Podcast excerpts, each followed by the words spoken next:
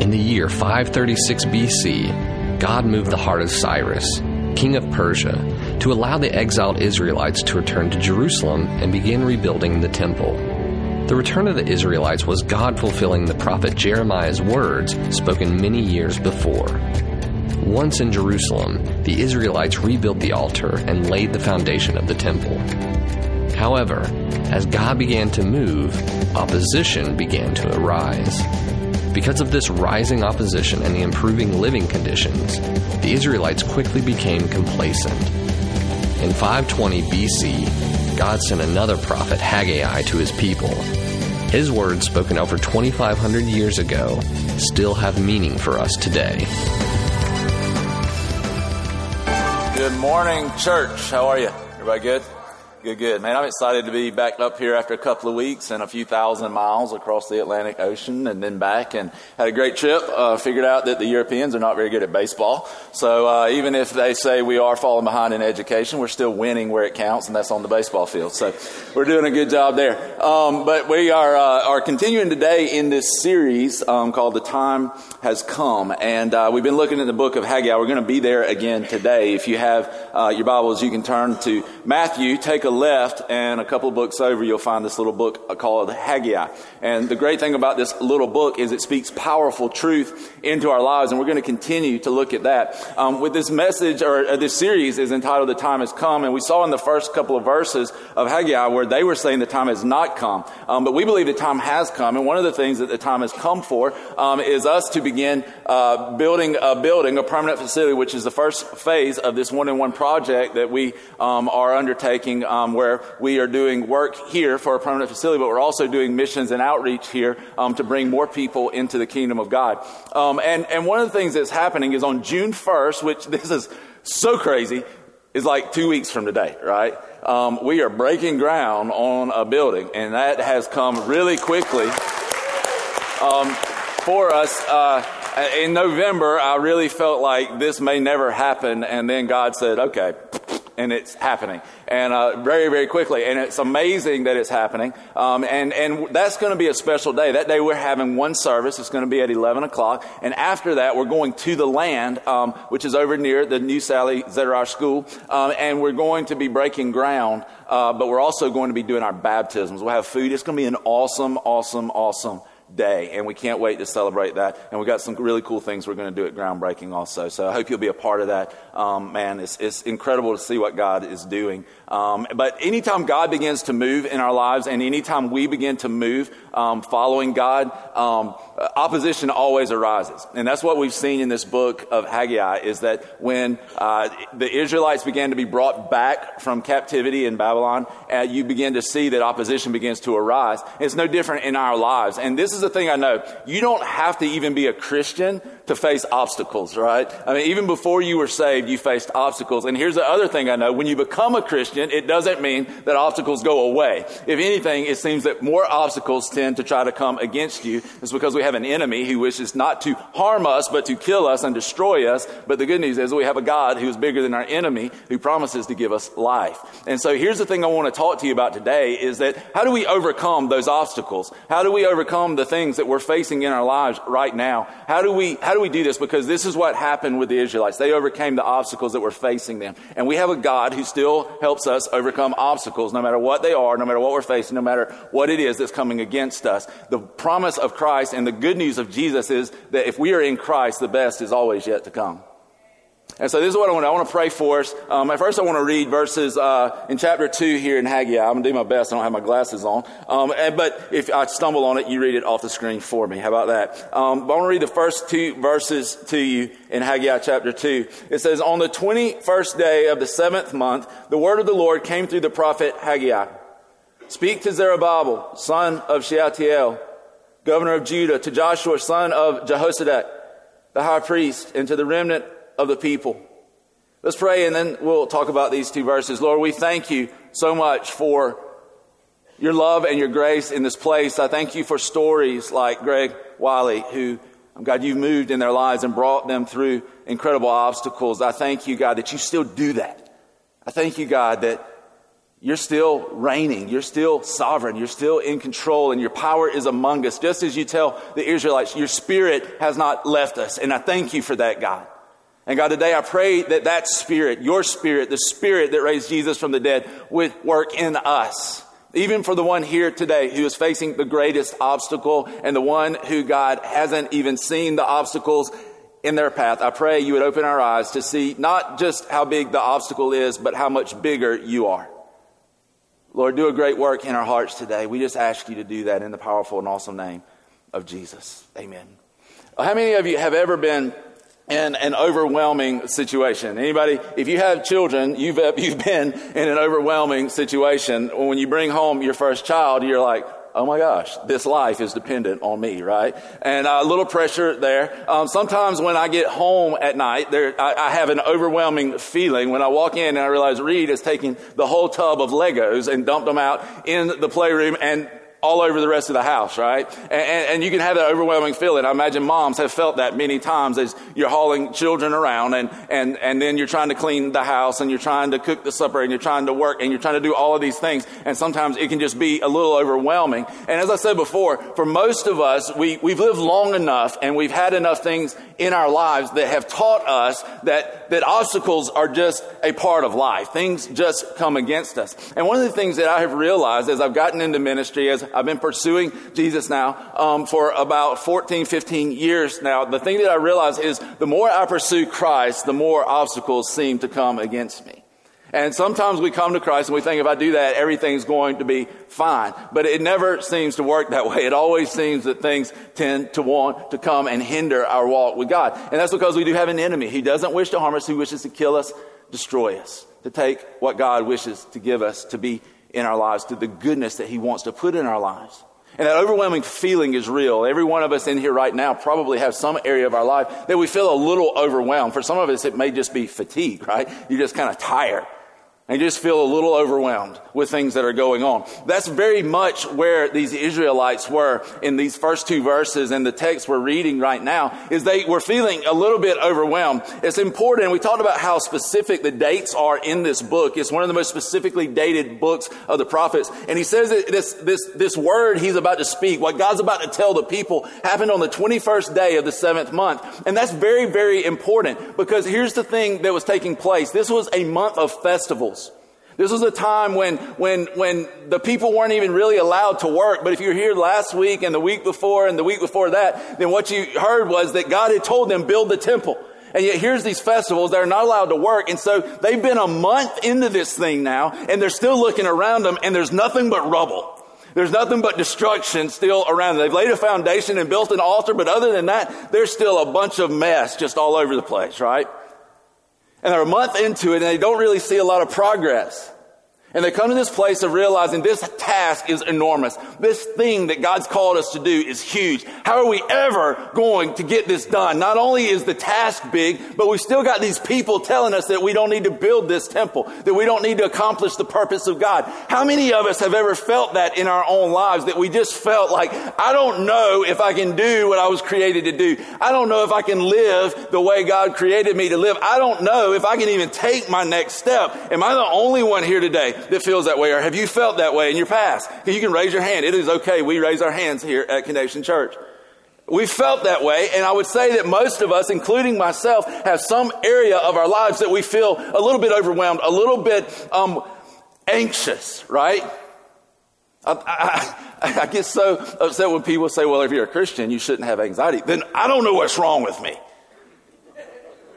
Right? I'm like, am I saved? You know what I mean? Because it's, it's, it, things come against us. And these Israelites, they were in a place where, man, things were coming against them and they were worried. They were wondering, are we going to be able to do what God's called us to do?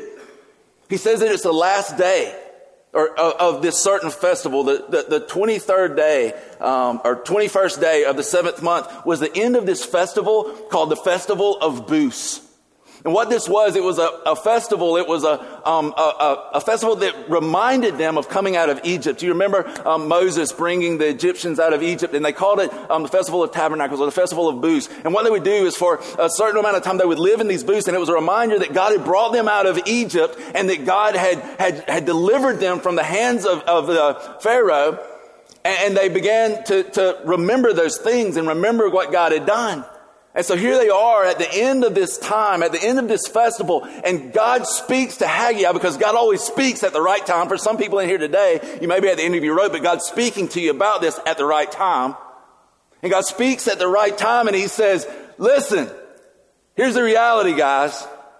I want you to understand, and we're going to see how He begins to encourage them as He speaks. But as they were finishing up this week, or this, this time, this festival, of booths and they, they were remembering what God had done in Egypt. I was thinking about all that this would have been a reminder of. And it's so cool that God spoke to them at this time because it was a reminder of one, that they still had a task to do. They were still called to build the temple, right? That, that the temple was still in ruins. It was a reminder of their task. God's called us to build this temple. It was a reminder that they're living in their paneled houses. Y'all remember that from earlier in chapter one? They were living in these fine houses, but the, the house of God remained in ruins. It was a reminder that they had a task to do. It was also a reminder of their rebellion. That God had brought them out of Egypt, they had turned their back on God. The temple had been destroyed. They'd been carried off into captivity, and they remembered that their, their sinfulness. And they remembered that they had rebelled against God. They had turned their back on God. They had turned their back on the purposes of God, and they'd walked away. But then it's also a reminder of God's faithfulness. Because as they lived in this place, they had to come out of their booth every morning, right? And go, this little tent they were living in, and go, we've rebelled against God. We didn't build his house. For us, we've rebelled against God. We didn't build his church, not the building, the church, the people. We've all failed. We've all sinned and fallen short of the glory of God.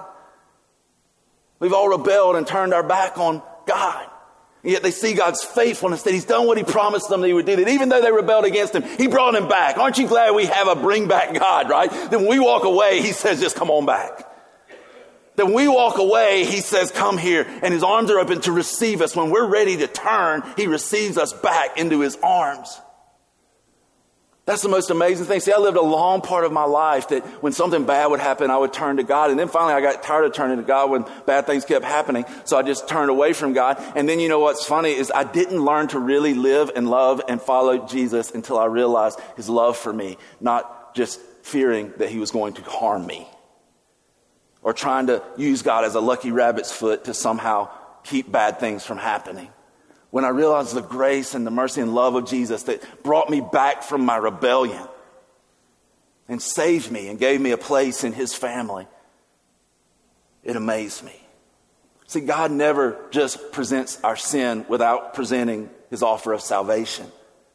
God never presents the bad news, but also off, without also offering the good news these Israelites would be reminded right here of God's faithfulness to them throughout all these years, all of their rebellion, that His love remains forever. Why does God love us? Because God loves us. That's why. We've given Him no reason. There's no, there's no, there's nothing we've done to earn it. God is love and God just loves. The last thing is it's a reminder of God's power. As they are living in these tents, these, these booths, and and they're celebrating this festival. It's a reminder of God's power. He brought us out of Egypt, out of the most dominant nation, this dominant country that, that, that had oppressed us. He delivered us supernaturally. And he's reminding them again, I will do it again. I will do it again. See, the great thing I love about this text I love about the book of Haggai, one, he, he just says it. You know what I mean? Sometimes when you get in a conversation with people and they want to tell you something that they're kind of uncomfortable about, you ever notice how they hem haw around? Like, well, you know, I just, um, I don't know how to say, I'm just not sure how to say it, and I don't know. I'm like, just say it. Like, right, we both got big boy pants on, just tell me. Let's just cut to the chase and let's, let's get there. My big boy pants are kind of tight, but let's just cut to the chase and let's just, and Haggai does that. He just gets to the point. And here's the thing I love about Haggai. He doesn't paint some pie in the sky picture that everything is just hunky dory. And if you'll just, you know, love Jesus a little more, everything will be all right. He presents the reality of what they're, he didn't deny reality. He says, this is the reality, guys. And he does it when he asks them these three questions. And I love this because he just presents it to them. He says, ask them. This is what God tells Haggai to ask them. Who of you is left who saw this house in its former glory? That's the first question. Who saw the house in its former glory? Because the temple was magnificent. He said, How many of you saw this house in its former glory? He said, How does it look to you now? I mean, they were like, Not too good. Right? The next question Does it not seem like nothing to you? I was reading these questions this week and I realized, man, you guys pointing out some very amazing things, eh, some very cool questions that he's pointing to the Israelites. Uh, that, that, God's speaking through him. And the first one he asked them is, Who of you is left who saw this house in its former glory? And I thought, you know what? He's asking them about their past. And I thought about this obstacle that they're facing, and I thought about how so for so many people, it, it's it's the our past that haunts us, right? I was thinking about Greg's uh, testimony and how his past, he said, I'm starting over. In so many ways, many of us come to this place where we, we're just starting over in so many ways. Some of us need to start over in a lot of ways. And here we got a God who, who says, okay, let's do a redo, right? My grace is, is, is for you. My mercies are new every morning. Let's do a redo. But so many of us, the greatest obstacle we face is our past. For some of us, it's financial mistakes that we made. We made bad decisions. And so now we're reaping the, the, the fruit of bad decisions. So some of us, it's relationship mistakes. Hello right? We made mistakes in relationships. For me, it was just poor decisions that we wish we'd never made. We wish we'd never taken that first drink. We wish we'd never taken that first hit. We wish we'd never taken that first drug, that first thing that began to send us down this downward spiral. We just made poor decisions in different areas. Some of us, we wish we'd studied harder, right? I used to try to help my dad when he would be working on something, and I was always a little clumsy with tools and different things and wasn't very good at it. And my dad, I think he had always kind of wished that he had done more in school and tried a little harder and made some different decisions. And I'd be trying to help him, and especially holding the flashlight because I'd always be like this and shine the light off of it. He's like, I'm like, oh. You know, you get the flashlight back on. He'd always tell me, he's like, boy, you better study hard. Right? Because if you got to make a living with your hands, you're going to be in trouble. And so, uh, you know, some of us wish we had made different decisions. We studied hard. We'd done some different things. Some of us wish we'd listened to people wiser than us earlier, right? Woo! That would have saved a lot of people a lot of heartache. We just listen to people wiser, that some of us wish that we began to follow Jesus earlier in life. So many times I wish that. I, am glad my life turned out the way I did, but I wonder what college would have been like if I was pursuing Jesus instead of just pursuing everything else. I wonder how different it would have been, right? And, and, some of us have those things. But see, here's the thing. We have a God who Haggai is about to speak into their past and say, listen, God's not finished with you yet. In fact, I can tell you this. If there's breath in your bodies, like right now, God's not done. And if there's not breath in somebody next to you, we need to know that right now. That is a serious situation. We need to take care of that, right? And so here's the reality. God is saying, I'm a God who covers your past and can still give you a future. The second question he asked them is, how does it look to you now? Like right now, how does it look? How many of us are stuck in a situation facing obstacles right now? Look, I don't know how I'm getting out of this. I don't know how I'm going to manage. I don't know how I'm going to make it. For some of us, we're in situations from those past decisions that often and most of the time lead to our present realities, right? And we're stuck in a place that's just hard, it's difficult, it's challenging. We're wondering how we're going to get through whatever you're going through. For many of us, the obstacles have mounted so long that listen, instead of asking, why is it like this? We start saying, it's just always going to be like this. It's never going to change. And many of us right now, because the obstacles we're facing are filled with fear, anxiety. For some of us, it's even already gone into depression. And this is how I know this is because I deal with these things every day of my life. See, here's the thing I can tell you about me. I am not perfect. Here's the thing I can tell you about me. I have obstacles right now that I'm having to trust Jesus to overcome. Here's the thing I can tell you about me that when I think about building a building and what that entails, when I think about what it entails going forward in this church, I wish I could tell you there's never a night that I don't put my head on the pillow and go, oh my gosh. See, here's the thing that I found that just because you're a pastor doesn't mean you're immune to attack. In fact, it makes you a target. This is what I found. Just because you're a Christian doesn't mean that you're immune from attack. It means that you have become a target. But the great news, people, is this that as big as our obstacles may seem right now in this moment, our God is bigger. And when we see God as bigger, our obstacles become smaller. If faith the size of a mustard seed is able to move mountains, how big is our God? If God can create everything we see, everything we touch, the air we breathe, keep this earth spinning on its axis while going at an un- incredible amount of speed around the earth, around the sun, how much more capable is He in getting us through the things that we are facing? See, I'm not telling you God is going to take you out of your circumstances, but what I am telling you, if you will trust on Him, if you will lean not on your own understanding, but if you will trust in Him and acknowledge Him in all your ways, He will direct your path and He will take you through what it is you're going through. That's the God that we serve. The next question he asks is Does it not seem to you like nothing? Does it not seem to you like nothing? Look at, think about what it was. Think about what it is. Does it seem to you like nothing? What do you think it's going to be? Do you really think God can take this pile of rubble, this mess that has been created, and you really think He can build something beautiful out of it? That's basically what He poses to them. And yet, here's the thing that I realize is that for many of us, we take that past and we take the presents, we roll them all together, and rather than our future seeming bright, our days being are filled more than with than with joy, they're filled more with despair and bitterness of soul. We just live in a place where we don't even know if the future is worth living. We just live in a, a place where our, our, our spirits, it's like it's just been poured water all over them, right? For some of us, we just feel, listen, listen, listen, this is real. This is real, people. For some of us, we just feel like our best days are behind us. You ever had that thought? My best days are behind me.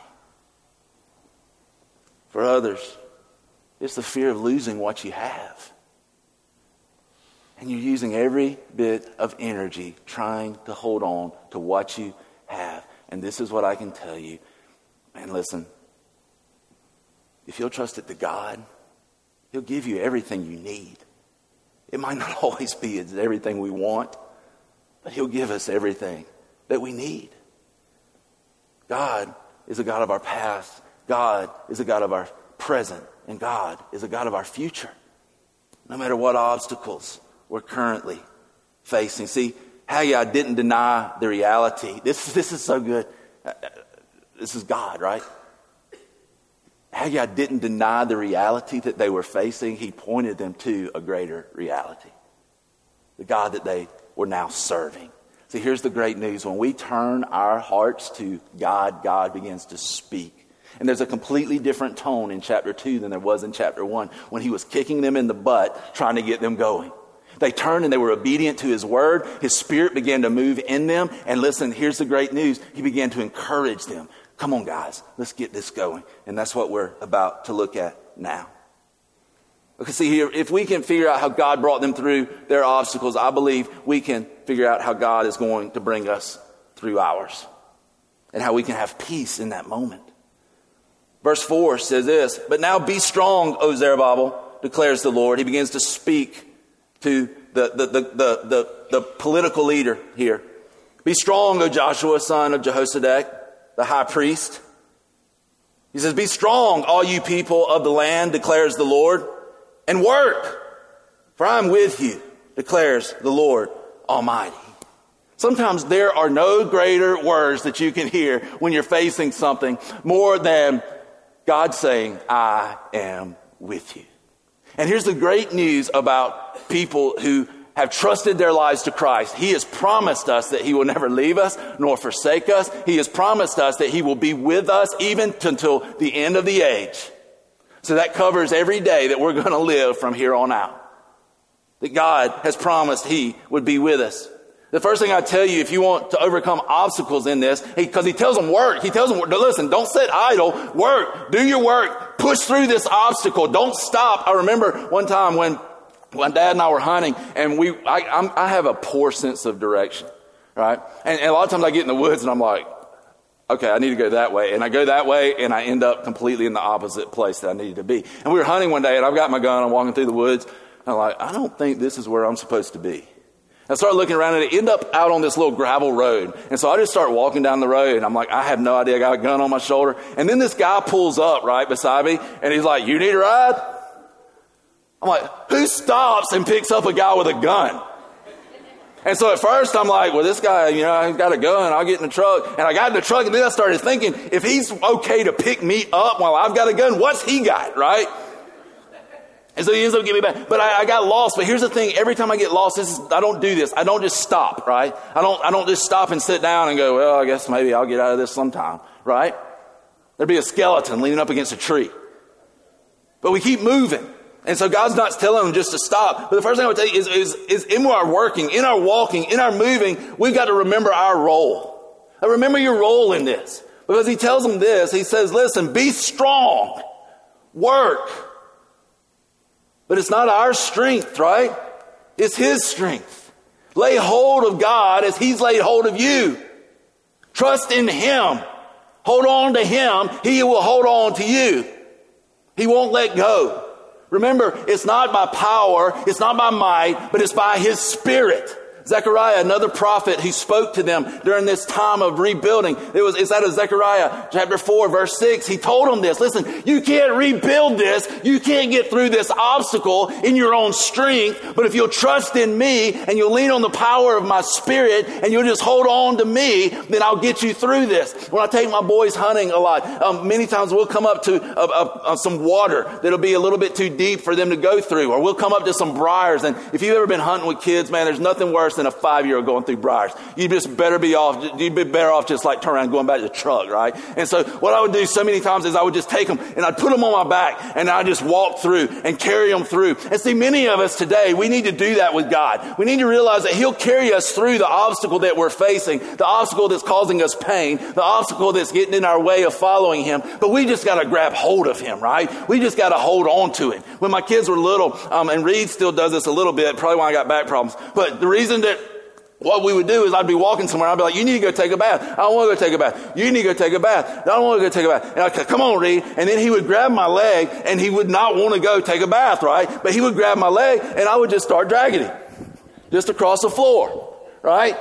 Sometimes we just need to grab hold of our Father and let him carry us through what we're going through. We need to let him carry us through the situations that we're facing. See, it doesn't mean that you never have a doubt. It doesn't mean you never have a worry. It doesn't mean that you never have anxiety. It doesn't mean that you never have an obstacle. It means that we hold on to the God who knows all about that because we have a high priest who's not unable to sympathize with our weakness, but we have one who's been tempted as every way as we are. He was without sin. He's been where you are. Grab hold of him and let him carry you through. Know your role. Be strong and work, but work in the power and the strength of the Lord as you hold on to him. Verse 5. This is what I covenanted with you when you came out of Egypt, and my spirit remains among you. Do not fear. Remember God's promises. This is the second thing. The first one, I would tell you, remember your role. The second one, remember God's promises. Remember his promise. He said, I covenanted this with you. See, God made an agreement with the Israelites. I'm going to be your God. You're going to be my people. And even though you run away and even though you brought destruction on yourself, I'm bringing you back. Remember God's promises. He's going to fulfill his plan. Remember that he's not a leaving God. He's not a quitting God. Even when we make mistakes, he comes again to us and calls us to himself. He doesn't give up. Remember that even when you're walking through difficult situation, God is there. His promise is that I will never leave nor forsake you. Hold on to Him. There are days in my life when I have to go back and I have to remember that in the book of Philippians, God said that He who began a good work in you will see it to completion. He's going to finish what He started with you. But we've got to hold on. We've got to hold on and we've got to remember His promises. Some of us, we need to allow God to preach to us a little bit, right? So many times we're telling God what He ought to do. So many times we're telling God all these things. Sometimes we just need to open our Bible and read it and let Him preach to us about His promises, to strengthen our faith about His promises.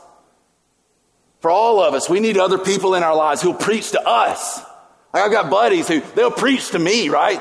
They'll come and be like, you need to just stand on the promises. No weapon formed against you shall prosper. You need to stand on the promises. God's called you to this, and wherever the sole of your foot treads, He'll give you this land.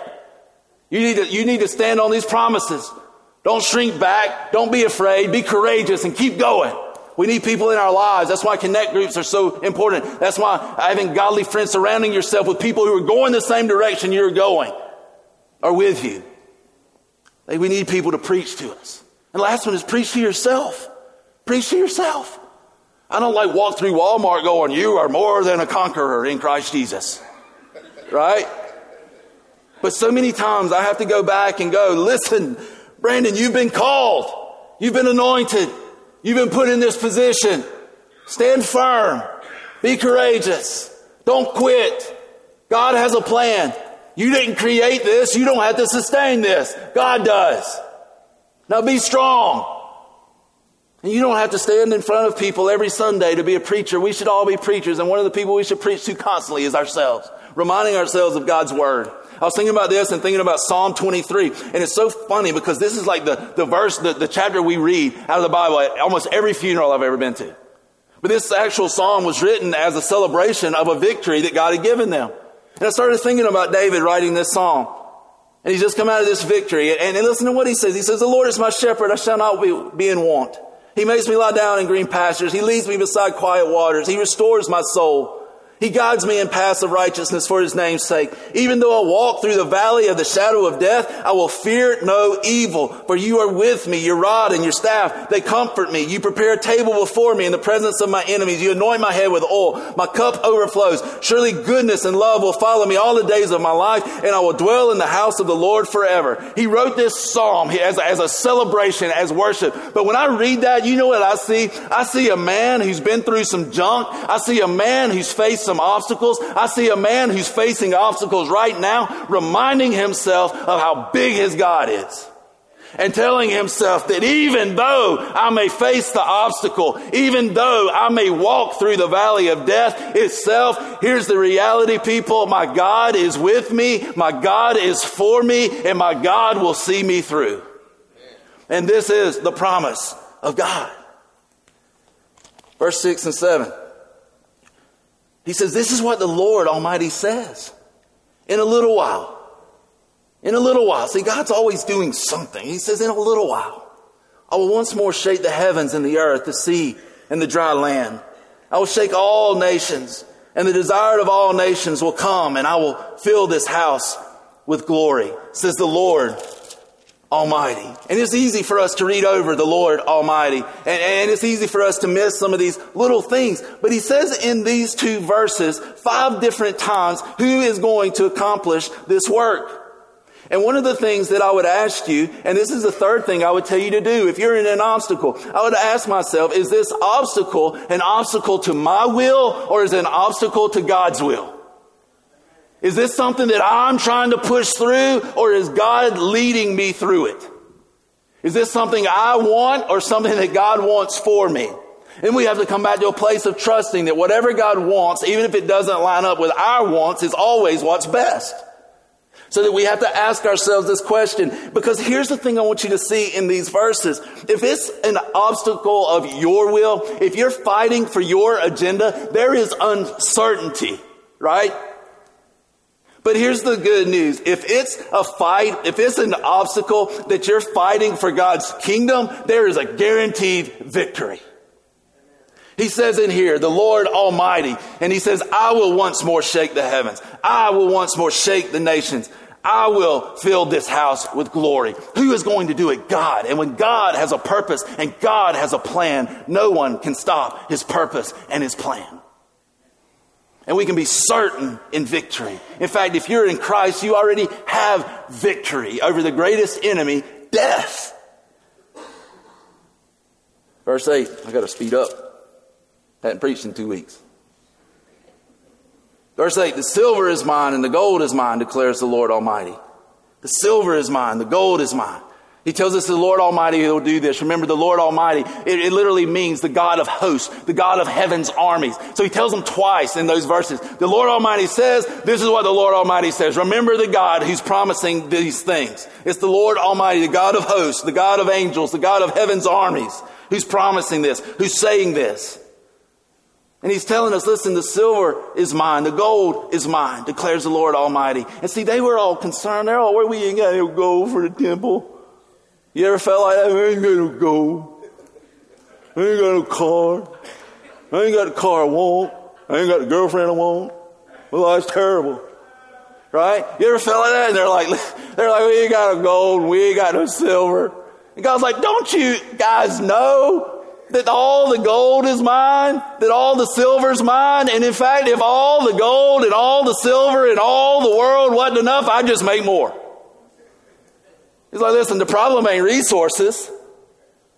In fact, there is no problem if you'll trust in me because I'm going to get you whatever it is you need for my glory to be seen. And he promises this. Listen, this is all mine. The Lord of hosts has got this. Lord of hosts isn't concerned about how much you have or how little you have because he's going to give you what you need. He always takes care of those who seek him. When we seek him, we seek his righteousness, we seek his kingdom, everything begins to be taken care of. And we can remember that God is working all things together for the good, for our good, and for his glory. Which leads to nine. He says, The glory of this present house will be greater than the glory of the former house, says the Lord Almighty. He's saying, even though it seems like it's in shambles, even though it seems like it's a wreck, even though it seems like it's, it's, it's, it's not ever going to amount to what it used to be, this is the promise that I'm giving you, and this is the promise of Christ that the best is yet to come. And I want you to hear that today. I'm preaching this to myself. The best is yet to come. In Jesus Christ, the best is always yet to come. It doesn't mean there aren't obstacles. It doesn't mean there aren't days when we go, what is God up to? But what it does mean is we come out on the other side. Even, even, even in the worst situation that we have in our mind, God says, I've got this under control. I've already come, overcome your greatest enemy, death. So what do you have to fear? If God is with you, then who, who are you fearing? God is for you, then what are you afraid of? If God has, has you, if He's the one holding it all together, then what is our concern? And I want you to understand that as you face obstacles, as you face obstacles, God is sometimes and oftentimes more glorified in how we walk through obstacles than He is in how we celebrate our successes. So many times our past becomes the greatest testimony to God's goodness and the power of His grace. I was talking to Dake the other night and I told him, I said, Bud, he, he had had, he's been struggling a little bit in baseball and he loves baseball and he hadn't been hitting very good. And, and, you know, and I could tell he was down and we were laying in bed. He's about to go to bed. And I said, Bud, let me tell you a little story. And he's always like, oh, okay, right. I said, when I played baseball at Georgia Southern, I said, my second year there, I said, we played inter squad games. We probably played 30 or 40 inter squad games, which means we played against each other. They wanted to see us in live competition. I said, How many hits do you think I had in those games? I don't know. Just guess. Just humor me here, right? How many do you think I had? 15? Nope. Take another guess. Um, 20? Nope. Well, how many, Dad? Zero. It was the longest, like, six months of my life. But I remember as I was going through this struggle where I couldn't hit my way out of a wet paper sack? I don't even know why they didn't cut me other than I was, had the highest GPA on the team. And, and I think, I think that's why they kept me. And so I, I, I was just having this huge struggle. But I remember one day a coach walked out there into left field and he said, I know you're struggling at the plate, but you're still busting your hiney um, on the field, and that's admirable. And I told Dake that story, and I said, son, you need to understand that so many times uh, how we play when we're not succeeding is more important than how we play when we are, because people are watching. And I would tell you the same thing as you go through these obstacles. I would encourage you to remember that the end goal is God's glory, right? The end goal is His glory, and how we handle obstacles, how we walk through them is so many times, so much. And it's not meaning you, you kind of throw your head up and go, well, I can do this. No. It's being real, right? It's being real and acknowledging that, man, I, I, there's got some stuff going on, but God's going to bring me through. I've got some stuff going on, and I need people around me preaching to me. I need God around me preaching to me. I need to preach to myself, but God is going to bring me through this. The last one in verse 10 is this. He says, actually, the end of verse 9, I'm sorry. The glory of this present house will be greater than the glory of the former house, says the Lord Almighty. And he says, and in this place I will grant peace, declares the Lord. I will grant peace, declares the Lord. I want you to remember that awareness of God's presence brings peace in our circumstances. Now, I hit all around these points. I want to go back through them so you can get them. The first one is this that you remember your role. The second one, that you remember God's promises. The third one is that is the obstacle, ask the question, is the obstacle an obstacle to my will or God's will? The fourth one, remember God has a greater blessing in mind. That's where we looked at the silver, the gold. We looked at the fact that He's made this covenant with us to call us to do greater things for His glory, a greater blessing. The fifth thing, remember the end goal is His glory, not ours. And the tenth thing, remember the awareness of God's presence brings peace in our circumstances. Because this is what I want you to see and I want you to understand is that even in the midst of our circumstances, even in the midst of what we're going through, even in the midst of what we're walking through, even in the midst of the things that we're facing, God can and will bring peace. We have to be aware of His presence.